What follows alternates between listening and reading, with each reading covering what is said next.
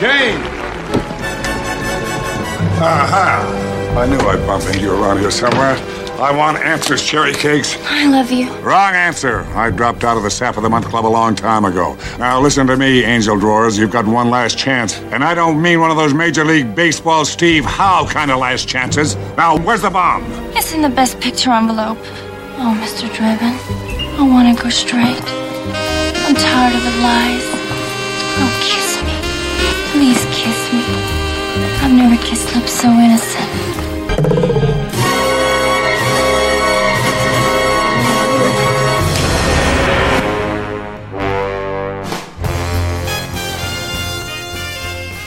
A very memorable Oscar night for police squad's intrepid Inspector Frank Drebin, portrayed by Leslie Nielsen in 1994's Naked Gun 33 and a Third, The Final Insult, wherein he learns that Anna Nicole Smith is not packing a gun, that she's just happy to see him.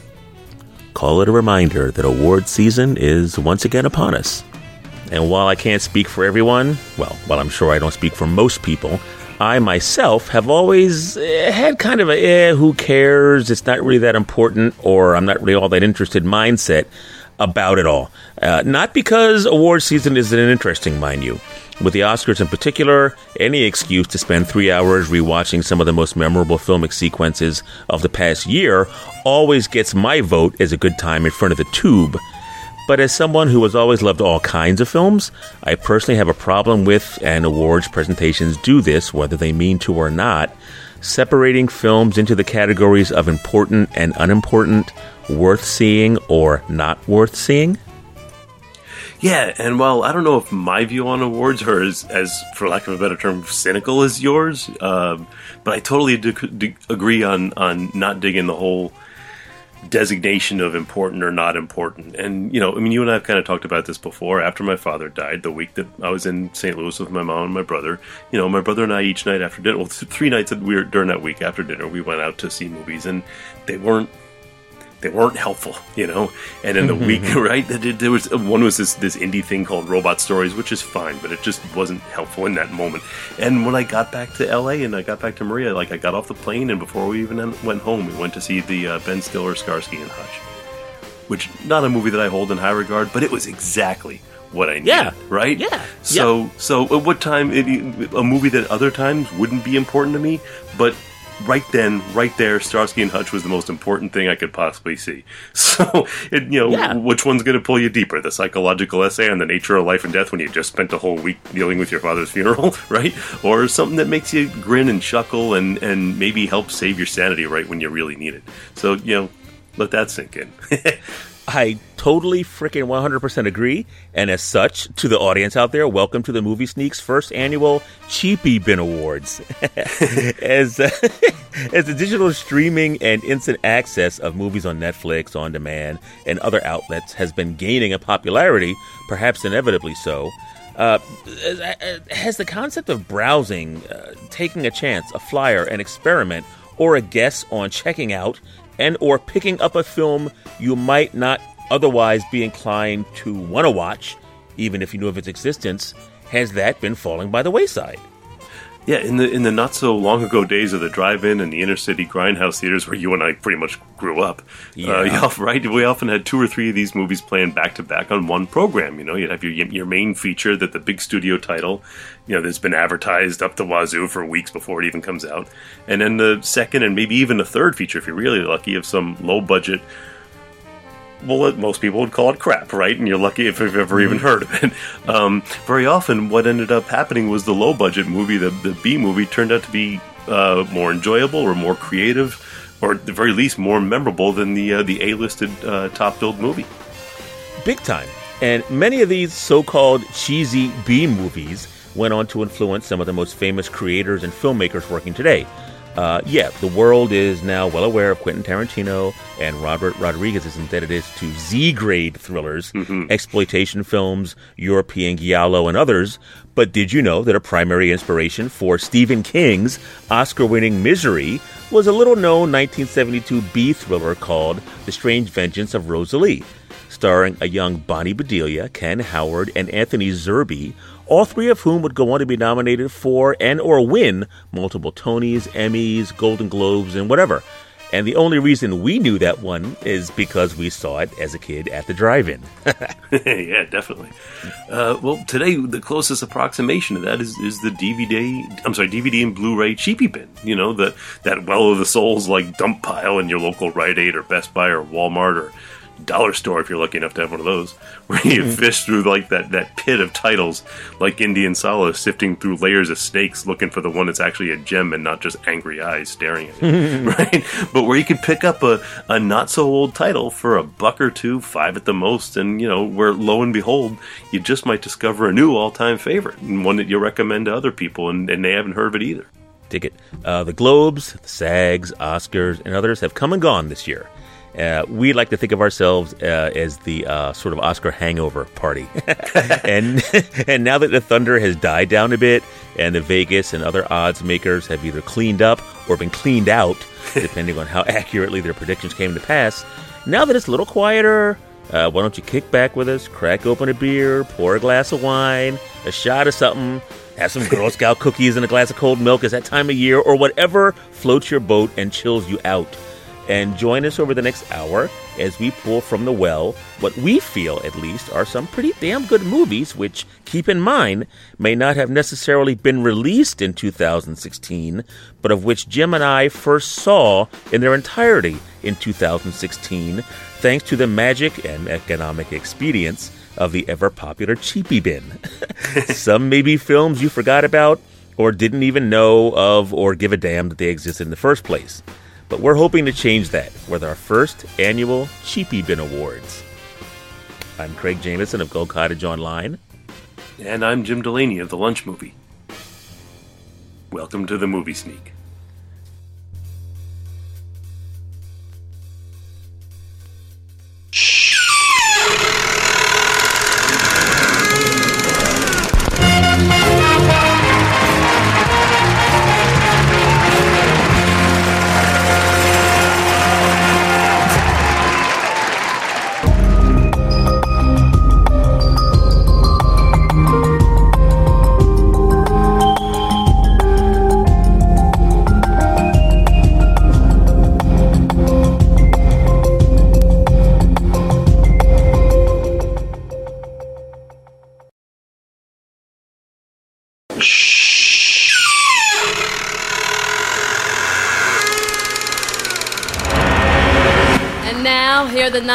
For the best performance by an actor in a miniseries or a motion picture made for television. Armand Assante, The Odyssey. Jack Lemmon, 12 Angry Men. Matthew Modine, What the Deaf Man Heard. Ving Rhames, Don King, Only in America. Gary Sinise, George Wallace. And the winner is. Ving Rhames, Uh,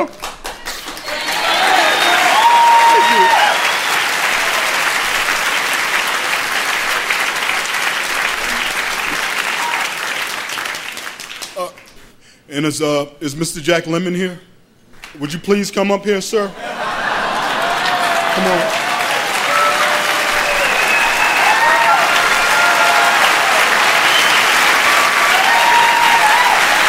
Uh, I feel no. I feel that being I feel that being an artist is about giving, and I'd like to give this to you, Mr. Jack Lemmon. sure.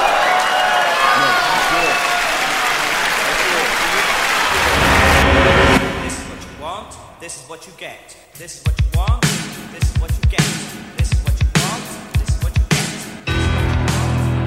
While, as stated earlier, not the biggest fan in the world of the award show in general, I'm not going to front and pretend that there hasn't been some pretty darn memorable moments in the midst of them over the years.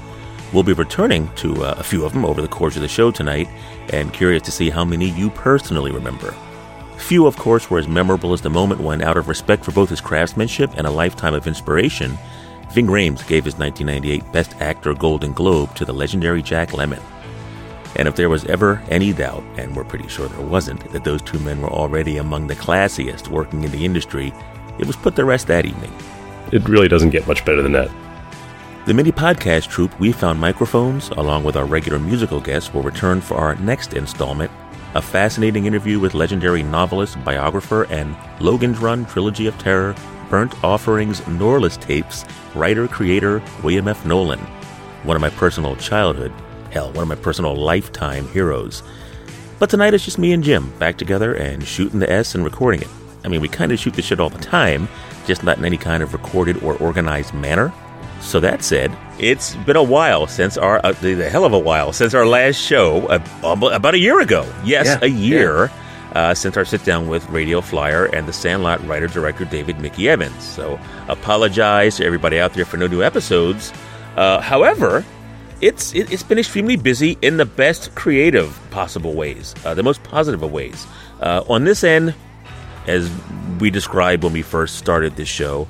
Uh, I do a little screenwriting, and last year I finished two screenplays back to back. The second of which is actually being budgeted now and uh, going before a production company, foreign sales company. So there have been many rewrites with both of them. Uh, and as one of them is based on a true story, even been working on a magazine article, companion piece with it. So been a little busy, but yeah. it's been a great, great busy. So just want to let everybody know why we've been a little MIA for a little while. And um, so, Jim, I mean, um, with you and and, and and and the college and all, uh, what's what's going on in that on that end? Well, you know, I mean, you and I have been just studying this stuff as a as a nature of because it's what, what, we're interested in for so long, but. It, it, to us, it's second nature just because movies are what we love. But I mean, it, I never thought about this as I never thought about teaching, and hmm. uh, and ever since, and for about from a, I've just past five years working for Emerson College, and from about a year in, people have been asking me there, why don't you teach? And um, I'm not that comfortable around kids, which is I, I, like being in a bean counter office where not that many, and even when kids do come in, they're still they're not kids, they're young adults, right? Right. Um, so it's different, but but you know, just in the past uh, year or so, all of a sudden, um, a few people, a few different professor friends are talking me into guest lecturing in their classes. And that's uh, awesome. That's been like the biggest weird thing that's happened in this past year that hadn't really hap- been happening before. Uh, and um, um, dude, that is freaking awesome. I know. well, the, the most recent one, and this is one that you know you and I could practically do a whole show on too, and it'd probably be better than my lecture was. But um, I, uh, a, a, good friend of mine who um, teaches history and media arts too, she she asked me to. Uh, she said I could pretty much do anything I wanted. I said, okay, how about either 50 years of Star Trek or social relevance of horror movies from the 60s to the 80s? Get out! And she said, let's do the horror one. It's an 8 a.m. class. That's going to wow. wake them up. So, yeah, yeah, yeah, big yeah, time. Yeah, and and you know, she used to teach feminist media, and she still might again in the future, I think. But you know, we got to touch on Rosemary's Baby and and a handful mm. of other movies, and she, you know, at the end of it, she actually one of the things she thanked me for was to like for like sort of carrying on the theme of, of her, not the the only theme, but a recurring theme in her right, class. Right, right. I just got lucky and hit on the same, you know, some of the same topics they had already been. And there were times where she would jump in and say, "And this is something we, you know, we were going to discuss next week, or that we discussed last week." You know, just cool. it's just worked out really well. Um, I still don't think I would be comfortable being a teacher full time, mm-hmm. but but this guest lecture thing, it's kind of fun. I like it, and and as uncomfortable as I am doing it afterwards, the students all seem happy. So cool. Yeah, you know, it's it's fun. It's a it's a neat little thing that's uh, been a, an extra smile this past year or so. Can you dig it? Can you dig it? Can you dig it?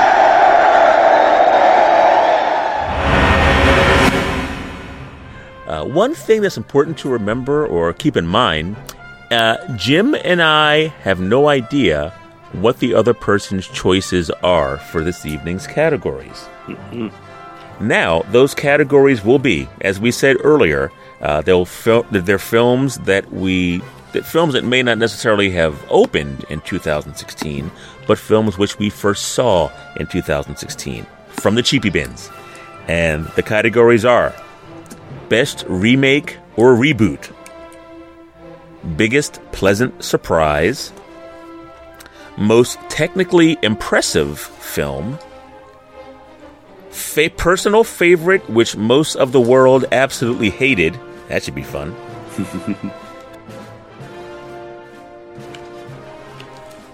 Fucking page stuck. uh, I think you should keep that in. What's oh fucking page just yeah. right, right. Maybe. And favorite cheapy bin film of 2016. All right. So, uh, jumping in, Jim, why don't you start it off? Best remake or reboot? Best remake or reboot? Well, um, I'm gonna go for Raiders of the Lost Ark, the adaptation. Sweet. Have you seen it? Are you familiar with I it? I haven't seen it yet, but It- yes, yeah. It's glorious. It's become a cult favorite, a remake of the Hollywood blockbuster Raiders of the Lost Ark, put together by teenagers. It's hardly ever shown, but Talking Movies joined Raiders fans for the New York premiere of Raiders, the adaptation. For Indiana Jones fans, it was an event that couldn't be missed. The biggest public screening ever of a home video remake of the 1981 blockbuster. The original faithfully recreated by a teenage production team. Let it go. This is their version of the bar fight scene. It does bear a resemblance to the original. This Raiders adaptation began almost 25 years ago, driven by the passion of an ardent fan, the then very young Chris Strompolos. And along with it, there's a perfect double feature. There's that, and then there's uh, a documentary called the Ra- um, uh, the Raiders Guys, which is basically okay. So Raiders the adaptation began uh, in 1983 with three friends about 12 years old who spent the next six years making a shot-for-shot remake of Raiders. Right. Re- yeah, re- redo of Raiders Lost Redo Ark. of Raiders, yes. Yeah, Uh-huh. and I mean this is years before Gus Van Sant even thought to do it with with Psycho. Psycho, and here's right. some kids in the deep south just goofing around, and the one shot that they could never get, they finished it in 1989. But the one sequence they never had was the flying wing, Hmm. the whole fight. So they basically you, you know that's happened within their story, but they didn't just move on. Um, a lot they do a lot of neat model work and just you know Z grade, um, uh, like junior high level theater effects. Um, uh, but they never finished that model wing. And cut to the 90s, late 90s, the, v- bootleg VHSs of this thing start popping up all over Hollywood. Mm-hmm, mm-hmm. Finally, they do a Kickstarter recently to finish their movie as adults to do that flying wing sequence. And uh, and that's what the documentary is about is these guys coming back together 25 30 years later to finish their film. And um, man i cried.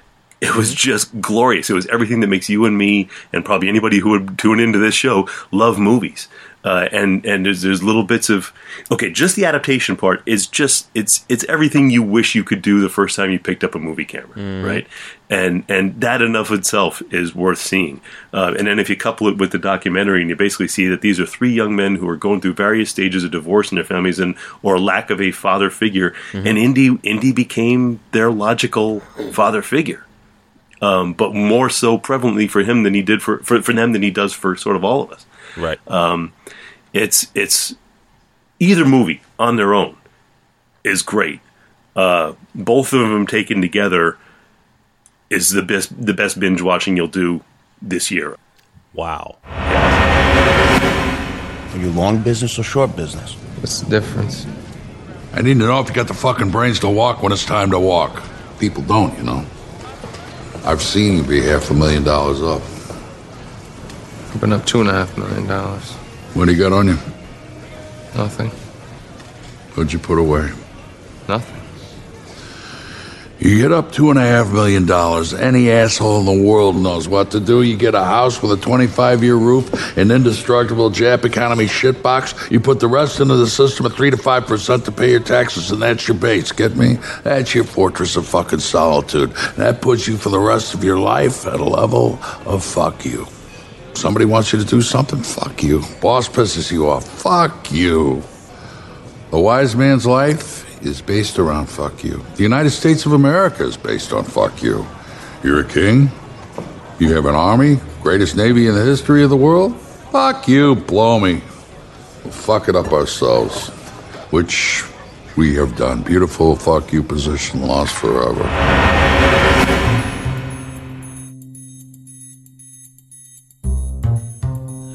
Mine is is is, is not as as, as uh, positively whimsical as that. It's even a little darker, but I have to go with uh, the 2014 remake of The Gambler, starring uh, Mark Wahlberg. Um, I was a big fan of the original 1974 film with James uh, James Caan. It was written by James Toback. It was sort of semi autobiographical and to a certain degree even based on an early Dostoevsky book, uh, where Dostoevsky kind of got into his gambling addiction, blah, blah, blah, blah. And it's a pretty dark and deep film. And like we were talking about earlier, that young childhood thing, I saw it on HBO back in the 70s many, many times and this film just resonated with me for some reason. I don't know. Maybe it was the subject of obsession. I don't know. So when I heard there was going to be a remake and that James Toback wasn't crazy about a remake, I was like, okay, I probably won't see it either. So fast forward a couple of years later, the film comes out in 2014. I don't, you know, follow it too much. One day I'm in, I think Walmart or something, and I see the film. No, I'm sorry, Best Buy, and I see the film in the cheapy bin for like three bucks. And I pick it up and I read it back, and I notice that it's directed by Rupert Wyatt. And Rupert Wyatt is someone whom I've come to respect in the past few years. He's an, uh, uh, an English director who directed a film called The Escapist with Brian Cox, which is the world's most incredibly clever prison escape film you've ever seen. It's about an older guy who has um, uh, he's estranged from his younger daughter, his his daughter, and when he discovers that she is in critical condition from a drug overdose, he devises an escape plan so that he can be with his daughter in the event that she doesn't pull through. That film led to Rupert Wyatt being hired as the director of Rise of the Planet of the Apes, the first film in the whole rebooted Apes series, after Tim Burton kind of screwed things up. Sorry. Uh, Rupert Wyatt got things back on track. And then I read on the back of the, the disc box that it was the screenplay was by William Monahan, who had uh, won an Oscar for The Departed and had also written Kingdom of Heaven and Body of Lies. And it's like, well, I mean, come on now, with Rupert Wyatt and, and, and William Monahan and a cast including not just Wahlberg, but John Goodman and Jessica Lange and, and a few others, I got up, it's worth three bucks. So I, I watched it and I was blown away. It's one of the better remakes I've seen in recent years. The cast is phenomenal. Uh, Brie Larson is also in it. Michael Williams, whom people might remember as Omar from HBO's The Wire, and even George Kennedy has a small opening cameo. It was actually his last film role before he passed away. And I didn't know until later that the film was originally slated as a reunion. It was going to be directed by Scorsese, it was going to be a reunion of the departed Scorsese, uh, William Monahan, and Leonardo DiCaprio. But eventually Scorsese dropped out and it became what it is now. And Jessica Lange deserved an Oscar nomination for this role. Uh, John Goodman deserved an Oscar nomination for his role as a loan shark who gives the world's greatest soliloquy in the past 10, 15 years of cinema history. It's called his fuck you speech. and it is just an attitude that you have to have toward the rest of the world in order to survive. And it is every bit as memorable and quotable as anything Tarantino or David Mamet ever wrote. And just from that piece, that line alone is worth, that, that sequence alone is worth watching the film. And, uh, yeah, um, it's it, it, it's a pretty awesome it's a pretty awesome film. I was blown away. I was very very pleasantly surprised. So uh, the 2014 remake of The Gambler rates as my best remake or reboot um, cheapy bin film for 2016. No, but this is really wonderful for, for the most important reason because they said no one went to go see this film, but I know that there's over 700 members here, and if I won that means the majority of the 700 had to have voted, so that means 352. right? But see, something tells me you all didn't really watch the film, because I wouldn't be here if you really, really watched it and understood what I was trying to say. So, we, we brought everyone in, in, in the audience tonight uh, a DVD of All About Steve.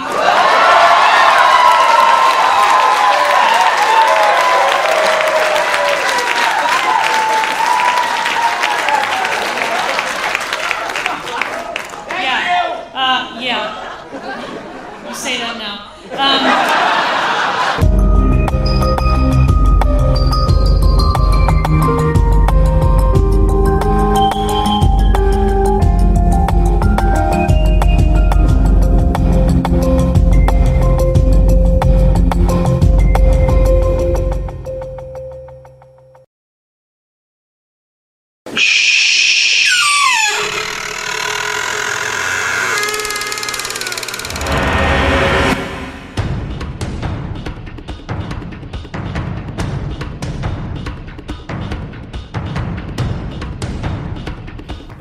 right, welcome back to the movie sneak. And for those of you who didn't guess, who only watched the uh, the good award shows, that was from the 2010 Razzies, where Sandra Bullock won for All About Steve.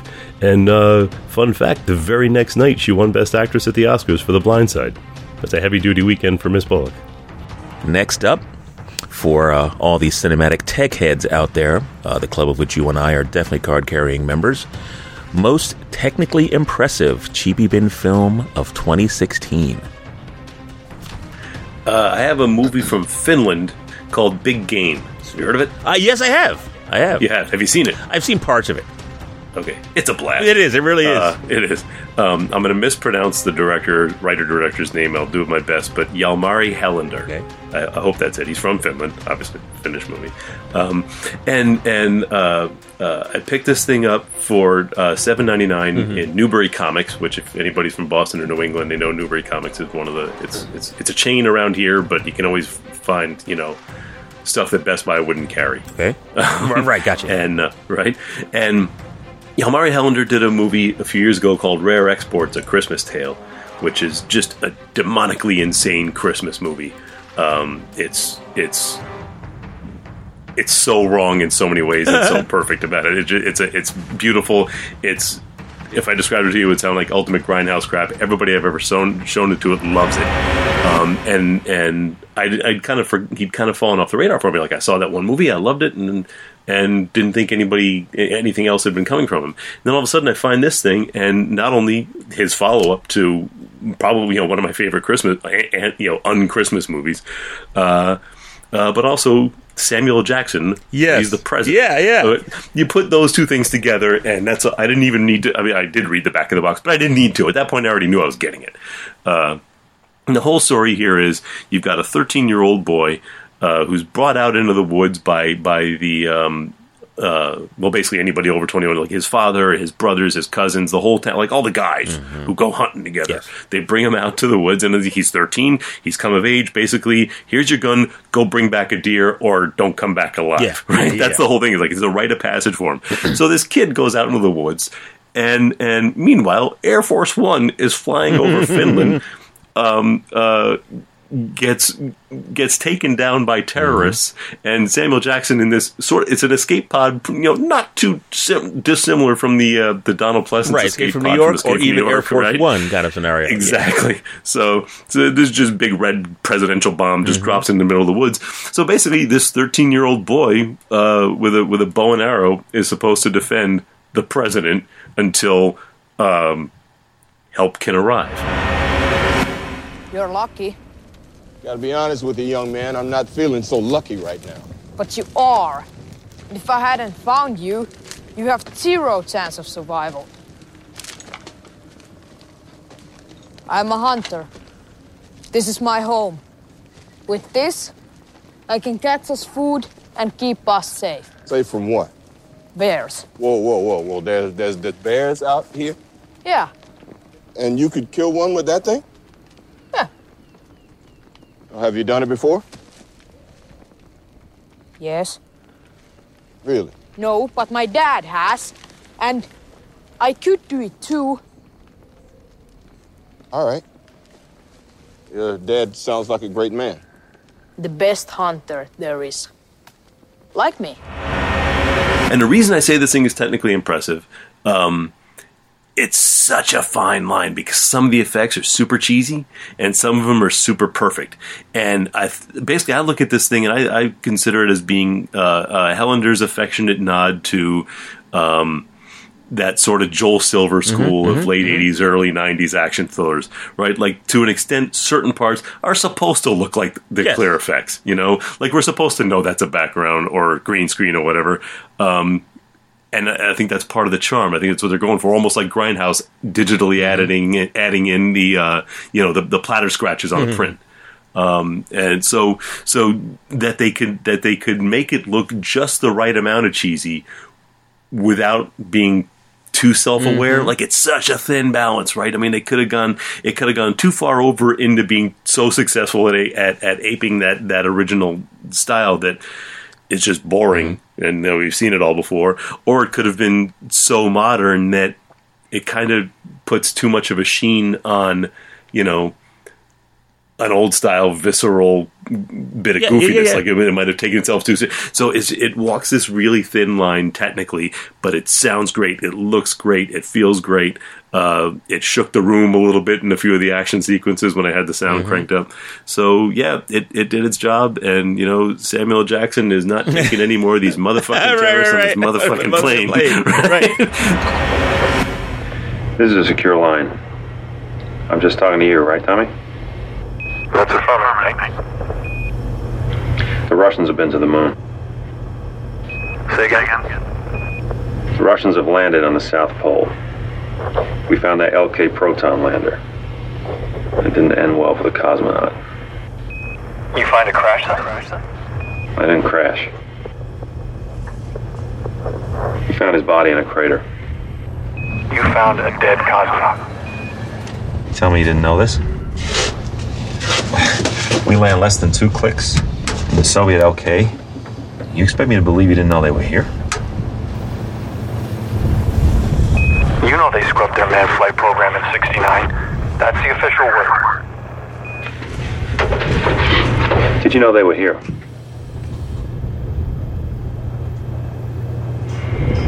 Tommy? This is a DOD mission, Nate. I'm just briefed in on what I need to know. That's all I can tell you.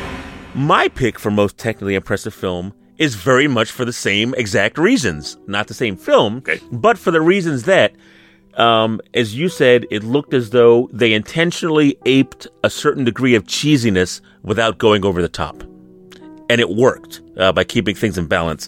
My favorite, most technically impressive uh, cheapy bin film would be Apollo 18. All right. That's uh from 2011. Have you seen that? Yes, Okay. I have. I saw that in the theater. Now, I love that film so much because I freaking hate so much the genre of the found footage film. I mean, it started with the Blair Witch Project, which I personally felt was technically a masterpiece, but narratively a piece of crap. Um, and I just felt it, with the possible exception of the first paranormal activity movie, I just felt that it had just been done to death and done so cheesily and lazily, and it's just an excuse to make movies on the cheap that it just gets worse and worse and worse. but even when I first heard the premise of Apollo 18, it suddenly dawned on me oh my God, that is the perfect premise for a found footage film. And the way it's done, for those who are not aware of the film, um, or maybe American aerospace history, the last actual Apollo mission was Apollo 17 in December of 1972. There were there was an Apollo 18, 19, and 20 on the schedule, but NASA axed them, and they never existed. Uh, they, they never came to fruition. This film posits that uh, the Department of Defense actually resurrected the Apollo 18 mission secretly and uh, the astronauts were the astronauts' families were told that they were on secret training maneuvers, blah blah blah blah, and that the mission was ostensibly a Cold War mission to place sensors on the moon which could detect Soviet satellites and what have you on Earth. So when the astronauts get there, they discover that uh, there was a Soviet landing on the moon. There is a Soviet LEM, you know, which we those who know NASA history realize is the landing part of the spacecraft, and um, and they also discovered that they discover the corpse of a cosmonaut uh, who seemed to have died under mysterious circumstances. And they get a little pissed and they're talking to the Defense Department over radio saying, Did you know that the Soviet uh, cosmonaut, that, that the Soviets had sent a mission here? So, in some respects, it plays as a post Watergate conspiracy thing. But on the other level, it plays as a straight up science fiction horror film along the lines of Alien or Leviathan or something like that, because there are these moon rocks, these samples that they bring back to their LEM, and uh, which may actually be an alien life form in some inanimate state. and then shit starts happening. Weird shit starts happening. And for me, um, the way the film is executed, um, supposedly, this is footage, it's a combination of footage that was filmed by NASA, interviews with the astronauts, a combination of old school Westinghouse camera, you know, um, in the lunar rover that we saw during the Apollo missions, those old enough to remember anyway. Um, and they even combine it with actual NASA archival footage. And while the film is filmed digitally, they effectively dirty up the film footage with lens flare and hairs in the gates and all kinds of fading to make it all blend together. And the sound design is just phenomenal. It's a genuinely creepy and scary film that is just done to a T. It cost five million dollars. It made twenty five million, but it looks like it cost uh, five times as much. It's just done so freaking well. I was so impressed with Apollo 18. My name is Sacheen Littlefeather. I'm Apache, and I'm president of the National Native American Affirmative Image Committee. I'm representing Marlon Brando this evening, and he has asked me to tell you in a very long speech, which I cannot share with you presently because of time, but I will be glad to share with the press afterwards, that he very regretfully cannot accept this very generous award. And the reasons for this being are the treatment of American Indians today by the film industry, excuse me,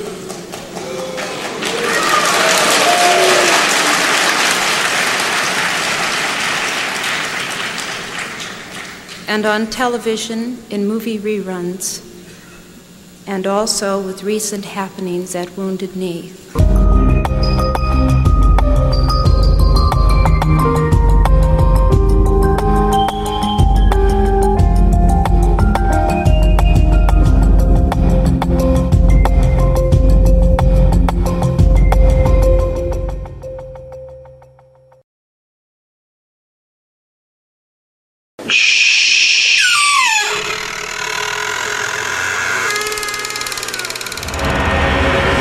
Continuing with our memorable moments in award show history, those old enough, hey, sorry, will recall the previous clip as being from the 1973 Academy Awards ceremony, where to both cheers and jeers, Native American activist Sacheen Littlefeather declined on Marlon Brando's behalf his Best Actor Oscar for The Godfather in order to cast attention on the plight and depiction of Native Americans in the United States, both on screen and in real life.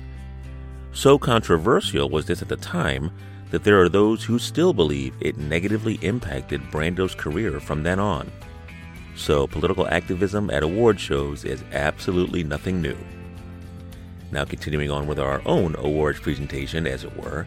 Next up, most pleasant cheapy bin surprise of 2016. Jim? I'm half betting you might have even seen this one. Uh, it's uh, direct, adapted and directed by John Slattery from Mad Men. There's a movie called God's Pocket.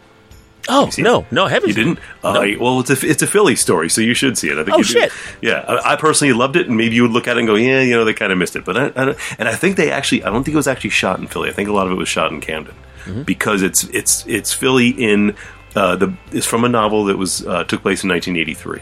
Okay. Uh, it's by Pete Dexter, who also gave us Oh, Paris really? Trout and Sweet. Rush. Yeah. He was with the Philadelphia Daily News for many years. So, um, Love and Pete it's Dexter. right. It's yeah. He's an. Un, he, I was about to say he's an underrated novelist, but no. Anybody who's actually read him loves him. The working men of God's pocket are simple men. They work, marry, and have children. And until recently, they die like everyone else. 22 year old construction worker was killed yesterday when he slipped and fell to his death. Leon Hubbard didn't slip on nothing. Something happened to Leon over at that job. Something nobody's told us yet. I'll see what I can find out. Jeannie's got some idea that something else happened on that Leon. I was hoping you could ask around for me. I mean, You want me to talk this out? I just want to make Jeannie feel better. Can I help you? I'm Richard Shelburne of the Daily Times. I'm so sorry for your loss. Yo, Mick, was the body messed up? It's just the back of his head. Leon was in the truck. With the meat. He was separated from the meat. I knew that would upset you. There's so much I like about this movie, and it's just it's a it's a it's the kind of uh, uh, gritty character not character yeah character driven crime stories that we had in the in the 70s um, and right up until you know when the thing takes place which is you know, 1983 and it doesn't you know I mean, if this was a studio movie they would be selling 1983 by by having some greatest hits soundtrack from the Yeah, era right. right? And and they would have acid wash jeans even though they didn't come out until a few years later. Somebody would be mm-hmm. playing with a rubik's cube. There would be all these like little trappings right? No none of that. It's all just it's a it's it's a it's a working class neighborhood. It's the cars are all from like 1974 with some rust on them right? Mm-hmm. So just production design wise it's a perfect 80s movie without pushing that it's a perfect 80s movie right it's an 80s movie from where the rest of us lived not where like the glitzy stuff it, it doesn't look like miami vice is what i'm saying Okay, okay, okay, cool. you know so um and it's a, it's a it's a story about it. It's uh, uh, Slattery's Mad Men cohort. Christina Hendricks plays a, a mother of basically like a chronic screw up kid uh, working on a construction site, and uh, she's in a relationship with with Phil, Philip Seymour Hoffman. This is one of his last movies. Wow. I think it actually came out right after. I think it was actually released right after he died. I believe. Um, and uh, her screw up of a kid uh, gets accidentally killed on a construction site, and it's no big loss to anybody else in town except her. Um, the kid annoyed everybody, and and it's actually kind of helps out Philip Seymour Hoffman because he, the kid was putting a strain on his relationship with his mom. So, um, so everybody except her is pretty willing to just let this go, let it go away, you know, um, until Richard Jenkins, uh, Damn, underrated wow. character actor, right? A very underrated character actor. Yes. Uh, uh, plays a local reporter. And he's not a crusading reporter. He's not on a mission. He just has nothing else better to cover.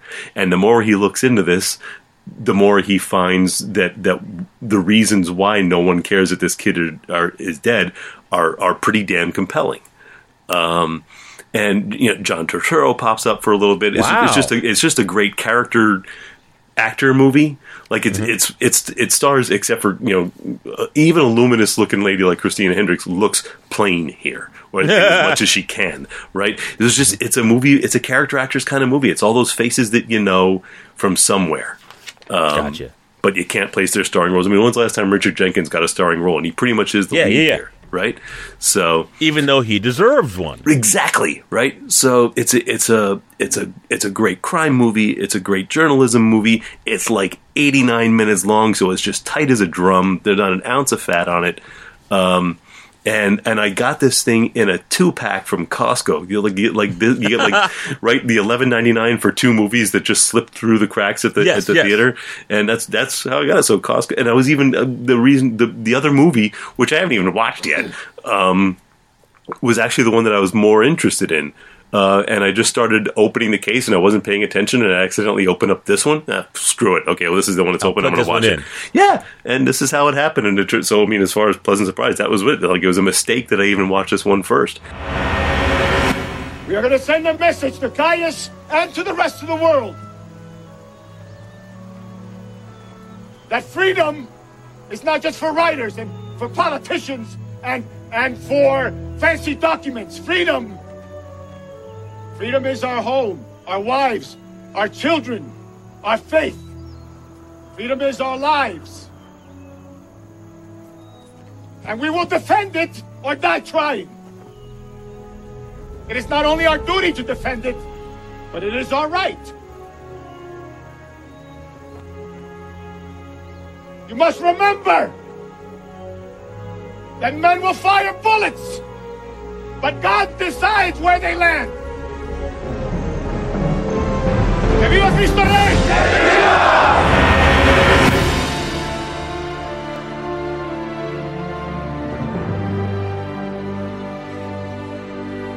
You know, it's funny because even though I haven't yet seen God's Pocket, it reminds me of just the way you described it and the cast, and um, uh, it reminds me of my pick for biggest uh, a pleasant surprise. One that I mentioned to you a while ago, um, and one that I actually promised to send you, but I haven't done yet.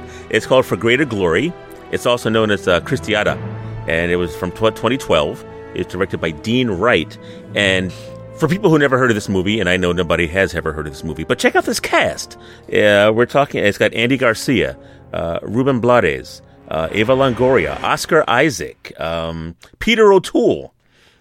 Uh, yeah, uh, Bruce McGill talking about your Richard Jenkins like actors who deserve more more notoriety, and uh, character actor fave, um, Star Trek's uh, Captain Christopher Pike himself, Bruce Greenwood. Okay, you know, and the film uh, shows shows light on a little known piece of uh, South American history. I first heard of the film back in 2012 mainly because it was scored by James Horner, and it was one of his you know last uh, last five or six feature film scores.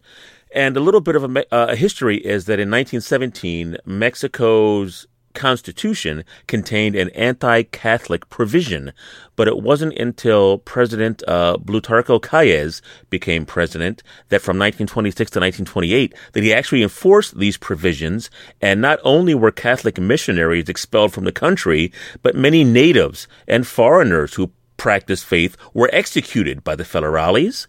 Uh, the wearing of religious attire was outlawed, and all of this led to a revolution for the right to practice religious freedom, which is, as you said when I first mentioned this film to you, far removed from the quote, war on the church in the United States by, you know, uh, Starbucks not printing Merry Christmas on coffee cups, you know? now, during this time, uh, there was a general named Enrique uh, Gorostieta, who was played by Andy Garcia in the film. He's an atheist, and uh, he was involved in the Mexican Revolution. He's now manufacturing soap and perfume, and he's bored, and he's actually approached by the National League for the Defense of Religious Liberty to lead the Revolutionary Army. And his initial motivation is a combination of hmm, an impressive salary and a desire to get back to doing what he does best, which is leading men in combat. But he ultimately remains in the position because of a fierce personal belief in absolute freedom uh, the freedom to practice religious faith or atheism or whatever your philosophical belief or disbelief is as one's personal right. And uh, that is what really grabs me. Like I said, the cast is phenomenal. I think impressively, um, it's the directorial debut of a man named Dean Wright, who actually started his career as an effects man with James Cameron um, and he eventually became one of the founders of Cameron's Digital Domain. And he went on to be an effects technician on The Chronicles of Narnia, The Two Towers, The Return of the King. And his visual acumen shows. Now, while the film was moderately successful in Mexico, it didn't fare very well financially or critically in the United States not receiving much of a release in the first place. But even those who didn't necessarily feel the film entirely worked praised its lavish big screen execution. And not because of CGI backdrops, which really get on my nerves sometimes. And this film doesn't really use much of that at all. But because of some great location scouting, which managed to find actual Mexican locations and period automobiles and trains and railways and more, and the costumes and the cinematography, they're so Oscar worthy, as is James Horner's score all of that, even from people who didn't feel the film was entirely successful, received accolades from critics. And it's definitely a film that's worth checking out. It's uh, it's moving, even if you're not a person of faith. Like I said, just because the whole concept of absolute freedom to practice, to believe or not believe as you choose, it uh, it, it kind of gets to you. And all in all, uh, I found this one at the frickin' dollar store. Okay. which is why I bought a couple of copies, and I promise I will send this off to you uh, a- ASAP. Nice. But uh, yeah, big time. Don't do this, Turnbull, please. Daddy! Don't do this now! After that night, some say he was a changed man. That his spirit crossed over, giving him powers that can't be explained.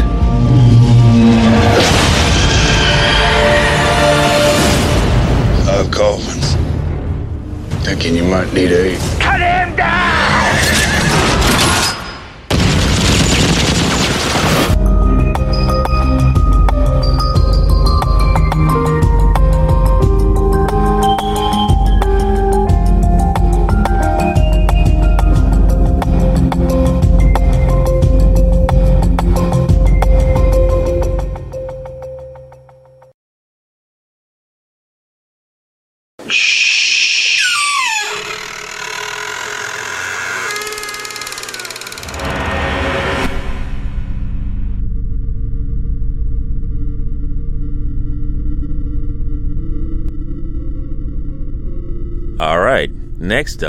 perhaps the most fun category for both of us.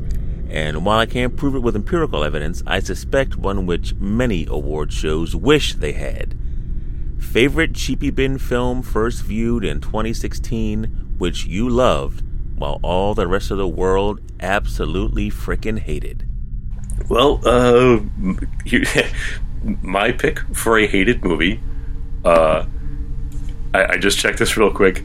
Um, on the tomato meter, it's got a 29 from critics and a 17% from audiences. And and IMDb at least goes a little better, 4.8. Okay, uh, it's from 2011. It's called Twixt, T W I X T, uh, written and directed by my patron saint Francis Ford Coppola. He's been doing. He's been going. He's been pushing the independent spirit thing really hard, right? You know, I mean, uh, uh, uh, ambitious movies, but movies where you could tell he didn't give a flying rat's ass if anybody ever bought a ticket. And this is another of those. But for my money, it's better than those other two. It opens with a voiceover by uh, his Napa neighbor Tom Waits. And any movie that opens, any movie that opens with a Tom Waits voiceover, you know, it tells you that, and you also it tells you exactly the world you're in. So this thing has uh, uh, Val Kilmer as as, as a novelist um, named Hal Baltimore, and Hal Baltimore is a uh, they, they call him kind of the bargain basement Stephen King. Like that's his reputation even within the story. And he's on a book tour, and the book tour in this particular small town, uh, they don't even have a bookstore, but there's a book section in the hardware store. The sheriff of the town is Bruce Dern, and uh, and right when Hal Baltimore has had enough of, of the of the, um, the whole town, and he's ready to leave, he calls his agent, played by guess who? Check it out, Joanne Whalley, who is Val Kilmer's wife in the '80s and '90s, right? Yeah, so great to see that they're able to work together again.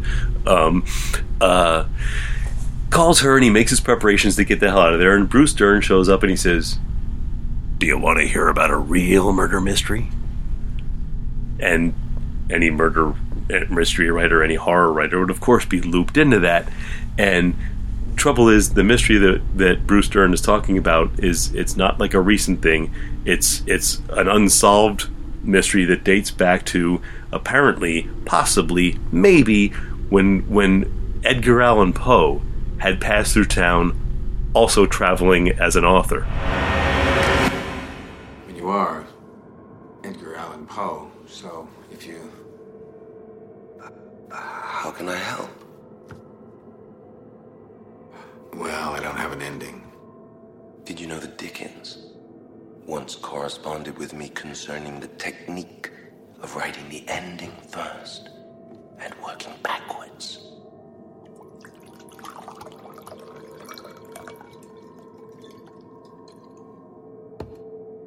What is your need? The length? 40, 50 lines um, per page, um, 200 page minimum. The province? Beauty? The tone? I'll tell you. These points being settled, shall we consider a refrain? I like it. Yes, the, the, the, the bell tower has been coming to me. A refrain must be brief. In my own work, my most famous, this led me at once to a single word as the best refrain. Nevermore. So we have, no joke, Ben Chaplin as the ghost of Edgar Allan Poe. Yep. And and and Elle Fanning is a woman we only know her as V. That is her name. But if you know your Poe history, even that even that initial will jump out to you. So yeah, it's just it's Coppola to a T. It's Coppola not giving a rat's ass if you like it to a T. It's just him having fun with some some some horror history that he knows about and some local history that he wants to tamper with. And um, uh, well, as the numbers I gave you at the beginning show, most people didn't dig it, and I did. How you doing there? What's happening to me? Afraid you're dead, friend. How can you speak to me? Well, it's kind of a knack I picked up when I near died myself.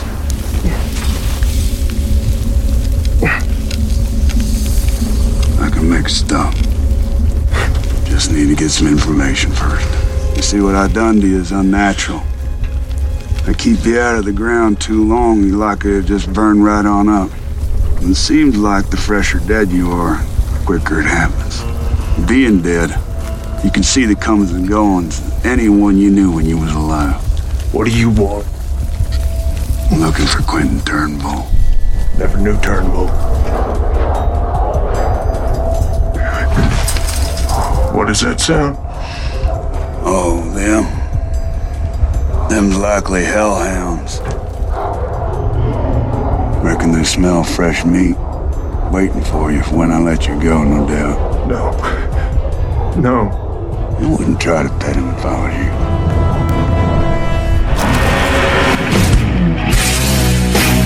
Uh, I gotta say, you know, people don't hate me for saying this.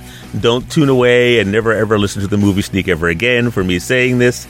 But I gotta go with 2010's Jonah Hex. and Jim, please Nice. don't stop being my friend. no, no. Uh, There were parts of that movie that I loved. Okay. Aspects of that movie that I loved. I want to hear. I want to Okay. hear what, what I what I missed. what can I say about Jonah Hex? It's a hell of a lot of fun. It's weird as all hell. Uh, based on a very popular and very dark DC adult graphic novel series, it's an occult western, tongued, very in cheek action adventure yarn. And as such, it kind of reminds me of why I also love movies like Big Trouble in Little China and The Adventures of Buckaroo Banzai, both of which were also box office failures when they when they were first released. Now, I don't think Jonah Hex will join them as beloved cult favorite films over time, but I personally love it for the same reason. Now, for those not familiar with the whole premise, uh, basically, Hex, uh, Jonah Hex, Josh Brolin, is a Confederate soldier under the command of a sadistic general named Quentin Turnbull, John Malkovich.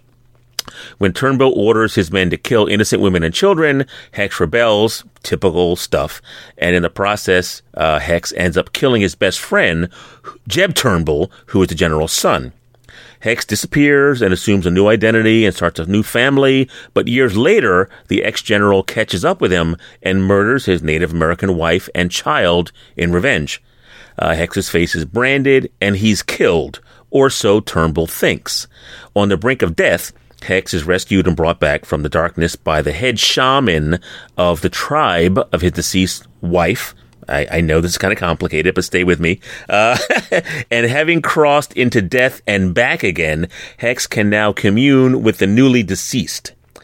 Uh, believing Turnbull to have been killed in a fire, Hex now makes a living as a bounty hunter until Ulysses S. Grant, learning that Turnbull is alive and has procured a super weapon designed by inventor Eli Whitney of the cotton gin, he commissions Hex to uh, find Turnbull and stop him. So yeah, it's part old school Wild Wild West TV series. It's part The Outlaw Josey Wales. It's part Mission Impossible with an occult twist. And I say, how can you not love something like this? Oh, and dig the cast, for God's sakes. In addition to Brolin and John Malkovich, you know, who plays Turnbull, there's Aidan Quinn as President Ulysses Grant, Michael Fassbender as the psychotic Irish hitman working for Turnbull, Michael Shannon, Megan Fox, who looks pretty damn good in that Lady of the Evening Western wear, and there's some cameos by Will Arnett, Tom Wopat, Wes Bentley, and The Walking Dead and Watchmen's own Jeffrey Dean Morgan as Turnbull's son, Jeb, whom Hex resurrects long enough to get into a neat fisticuff where they eventually make peace. now, I just think that the setting and everything just, it was just too much weird shit for it to jibe for most people. Uh, DC hired Neveldine and Taylor to write and direct the film uh, with the intention of it having the same kind of wild action and sense of iconoclastic humor that they brought to Crank and Crank High Voltage and uh, Marvel's Ghost Rider Spirit of Vengeance, but they left because of the creative differences. And while their script remains, the directing reins went to former Toy Story Finding Nemo animator Jimmy Hayward, whose feature directorial debut was Horton Hears a Who with Jim Carrey and Steve Carell. Now, believe it or not, I think he's actually a good fit because the film opens with this animated backstory sequence stylistically torn from the pages of the graphic novel, and the rest of the live action film running just under 90 minutes, maintains that surreal quasi Neveldine Taylor tone. And once again, this is one I picked up at the dollar store, so I admit, if I had paid 20 bucks to see it on an IMAX screen, I might not be as uh, lovey-dovey with the film as I am now, but for a dollar uh, at the dollar store, I think is a hoot. And the Academy Award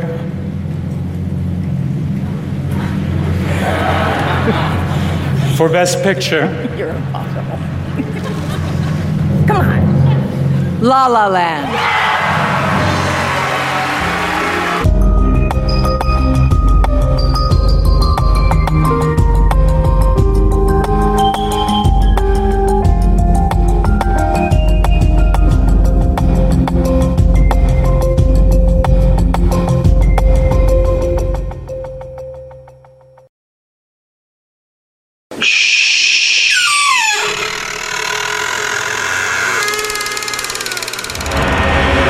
Guys, I'm sorry. No. There's a mistake. This, there's a mistake. Moonlight, you guys won Best Picture. Moonlight won.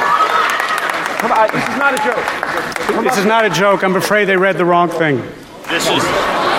This is not a joke. Moonlight has won Best Picture. Moonlight, Best Picture. This is uh, very unfortunate what happened. Personally, I blame Steve Harvey for this. In the annals of memorable award show moments, that one may forever go unparalleled. Warren Beatty and Faye Dunaway being handed and reading the wrong card for Best Picture at the 89th Academy Awards. Ouch. Nowhere near as epic, but as equally important to us, we now reach our Best Picture category, aka Favorite Cheapy Bin Film First Viewed in 2016.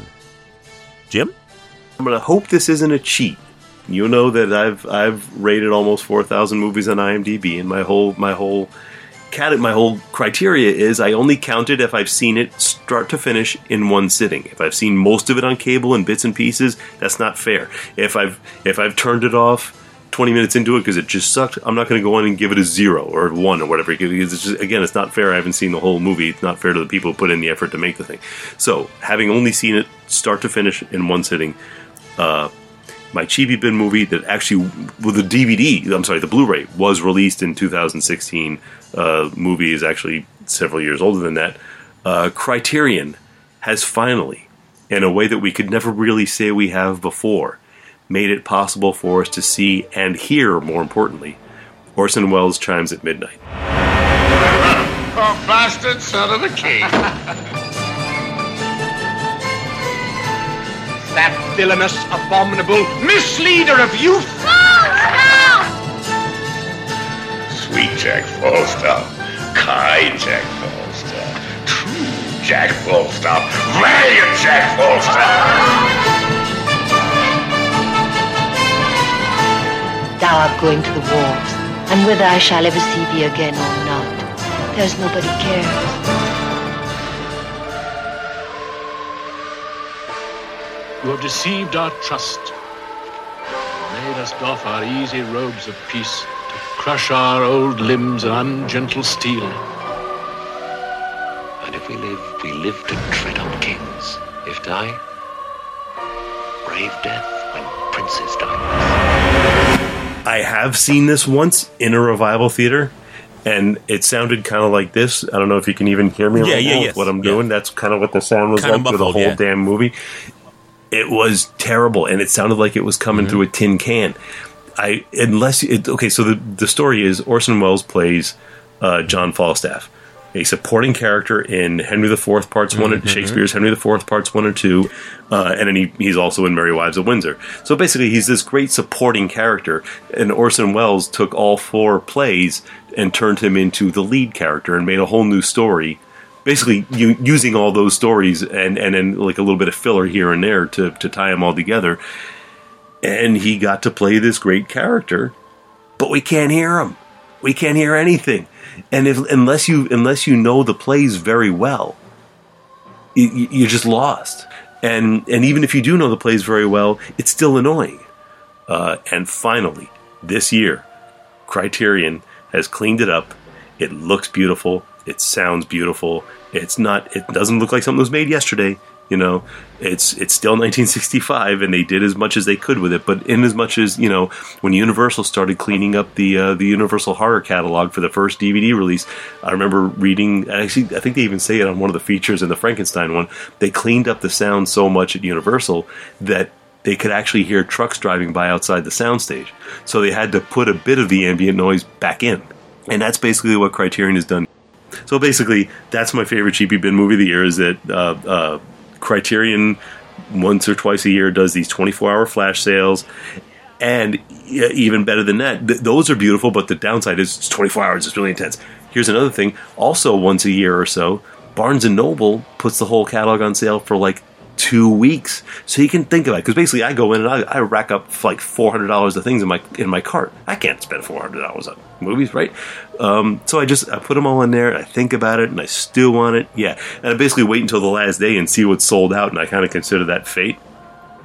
But uh, this one, I didn't wait until the last day. This one I actually pounced on when it was half price. Uh, and and it's worth it at twice the price. It's worth it's worth well more than they're charging for it. The the effort paid off. It looks beautiful. It sounds beautiful, and and uh, Orson Welles has his evidence back where it should be. You know, it's um, it was transformative. And uh, if you like Orson Welles at all, if you like Shakespeare at all, uh, wait till right, wait till wait till that sale again, and and buy a copy and buy a second copy for a gift for somebody. Someone's here. What? Someone's living in our boat. You know that guy? I've never seen him before. What'd you say, boys? I'm waiting on my girlfriend. I just can't spend the rest of my life running away with him. She don't care about nobody but herself. Ain't stuck off in that island because of her. Son, have you seen this man? This river brings a lot of trash down it. You gotta know what's worth keeping and what's worth letting go. You never said your name. Mud. You can call me Mud.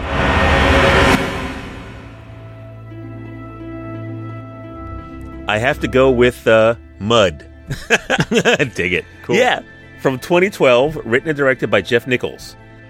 The reason I like this film so much is because I guess like other coming and I got this one at the dollar store for a freaking buck. And because like other coming of age stories like Stand by Me, I just immediately knew those characters, both the children and the adults. And the cast, for God's sakes Matthew McConaughey, Reese Witherspoon, Sam Shepard, Michael Shannon, Joe Don Baker, and Sarah Paulson, who since her turn as Marcia Clark in The People vs. O.J. Simpson, she's become one of my favorite contemporary actresses, period. But uh, for those who may not be aware of this film, I first heard about it a few years ago. I Leonard Maltin did a, a quick review of it on a show one night on Reelz channel, and I said, "Boy, that sounds interesting," but he undersold it. Uh, the main characters are two 14-year-old best friends named Ellis and Neckbone. Love those names. Tye Sheridan and Jacob Lofland, who live in a low-income Arkansas town just off the Mississippi River. Uh, his parents, Paulson and Ray McKinnon, probably best known to a lot of people as Reverend Smith in Deadwood. Uh, they're on the verge of divorce, and to escape the daily drudgery, he and Neckbone go on these lengthy excursions down the Mississippi in their small outboard. Um, one day on a small island like Sandy Point, they find this decent sized beat up uh, boat stuck up in a high tree, obviously lodged there during some major storm flood a while ago. And they plan to claim it and fix it up, but they discover that a mysterious guy named Mud, Matthew McConaughey, lives in it. He promises them he'll let the boys have it if they'll run a few chores for him in town, getting food and whatnot, while he waits for the love of his life to return, a woman named Juniper, played by Reese Witherspoon. Now, over the weeks, as the three of them repair the boat, Mud regales the young guys, especially Ellis, who is very romantic and has a big time crush on this older girl at school who acts like he doesn't even exist. But uh, with these stories of how he and Juniper met and how they're fated for one another, but how the negative aspects of fate have conspired to keep them apart. Anyway, the two boys run across Juniper in town and they let her know that Mud is waiting for her, but the police are also looking for Mud as it appears he maybe once killed someone because of Juniper, a man whom Mud kind of refuses to believe was actually Juniper's lover although an abusive one. And as the police draw closer to finding Mud, uh, the father of the man that Mud supposedly killed, this restaurant tycoon everyone refers to as the King, played by Joe Don Baker, closes in too. Now, anyway, while it did occur to me while watching the movie that uh, at its core, uh, Mud was about, in general, the loss of childhood innocence, and in particular, about that moment where every young guy's romantic image of the world is dashed into a thousand fucking heartbreaking pieces, which for the rest of his life he has to pick up and try to put back together. It didn't occur to me until I watched the bonus feature interview with uh, writer director Nichols that it was also his contemporary riff on Mark Twain. Ellis and Neckbone are Tom Sawyer and Huck Finn, and they're journeying down the Mississippi, and they're getting into these alternately hilarious, scary, and heartbreaking adventures along the way. What'd she say? You're a liar! Making two kids run around doing all the work because you're too scared to do it yourself? Making me tell her it's over because you're too scared. You said you loved her and you lied. You gave up on her and she gave up on you, just like everybody else. I trusted you. Bonfires and crosses and wolf's eye. Bullshit! come on, Ellis. Every single thing you told me was a lie. You never cared about her and you never cared about us. Not enough to matter. You used us. So, uh, it's almost instantly, Mud not only became my favorite Cheapy Bin movie of 2016, but probably one of my all time favorite coming of age movies, period. Can you dig it? Can you dig it? Can you dig it?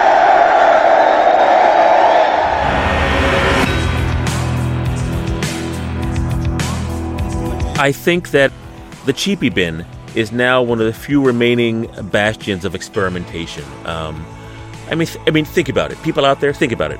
Cheapy Bin movie. You're at Walmart, Best Buy, Rite Aid, whatever. For ten bucks, you can get four or five movies. And I realize that not everybody has the space to keep, you know, to own movies. But think about it. Get four or five movies for ten bucks, the price of two hot dogs and a Coke at the movie theater. Maybe you'll watch one movie per weekend for the next month. Maybe you watch them even again if you like them. And then maybe you just give them away to Goodwill. So n- nobody loses. you know, Goodwill gets it. You've you've experimented with a couple of movies you might not otherwise have seen, and you don't have to take up uh, storage space in your house and uh, end up on um, a reality show as a hoarder. Well, I could pretty much uh, echo everything you just said, but in kind of one other angle I'd throw in there. Um, when you're when you go in a cheapy bin, nothing's alphabetized, nothing's uh, arranged by cat. Even when you used to go when we still had video stores, when things would be organized by genre, it's a it's a bin, it's a bucket. You you reach in, you're bobbing for apples, and that's it, right? And and uh, you know, even streaming, you know, you're still going for specific genre, or you just you're going alphabetically. You know, you you you kind of remember the thing you meant to see. Cheapy bin is. Uh, it's it's it's like a box of chocolate. It's, Right, right. You- exactly. So, um, and that's kind of the charm of it. So that's the thing. Did, streaming is great. Streaming has introduced so many people to so many things they wouldn't have seen otherwise. But uh, it could still vanish, like like snow in, in the sun, right? And and that's why that's why the cheapy bin is valuable because it helps you find things you didn't even know you were looking for, and that's why DVDs, Blu-rays, VHS, laser discs, uh, film 35 70 16 super 8 that's why it's all valuable because you know these things can be preserved. So yeah maybe i'm an old fart in that i want to have a tangible thing to hold on to but those tangible things are more likely to last. Well, uh, this has been awesome. I guess just in closing, I want to say, gee, thanks, Jim, for, for, for diving into this. Somehow I knew you would be whole, wholeheartedly whole hog uh, along this topic. And a great big shout out to uh, Bob Cho and Sean Carr of Art Ni- obviously sorry, and Sean Carr of Art 19. Okay, gotta get definitely gotta get that right. Hi, Bob. Hi, Sean. You know, for uh, for for for uh, for getting our back. So uh, once again, thank you for joining us. I'm Craig Jameson of GullCottage Online. And I'm Jim Delaney from The Lunch Movie. And we'll uh, talk to you next time here on the Movie Sneak. See you next time up in those cheap seats. Nice.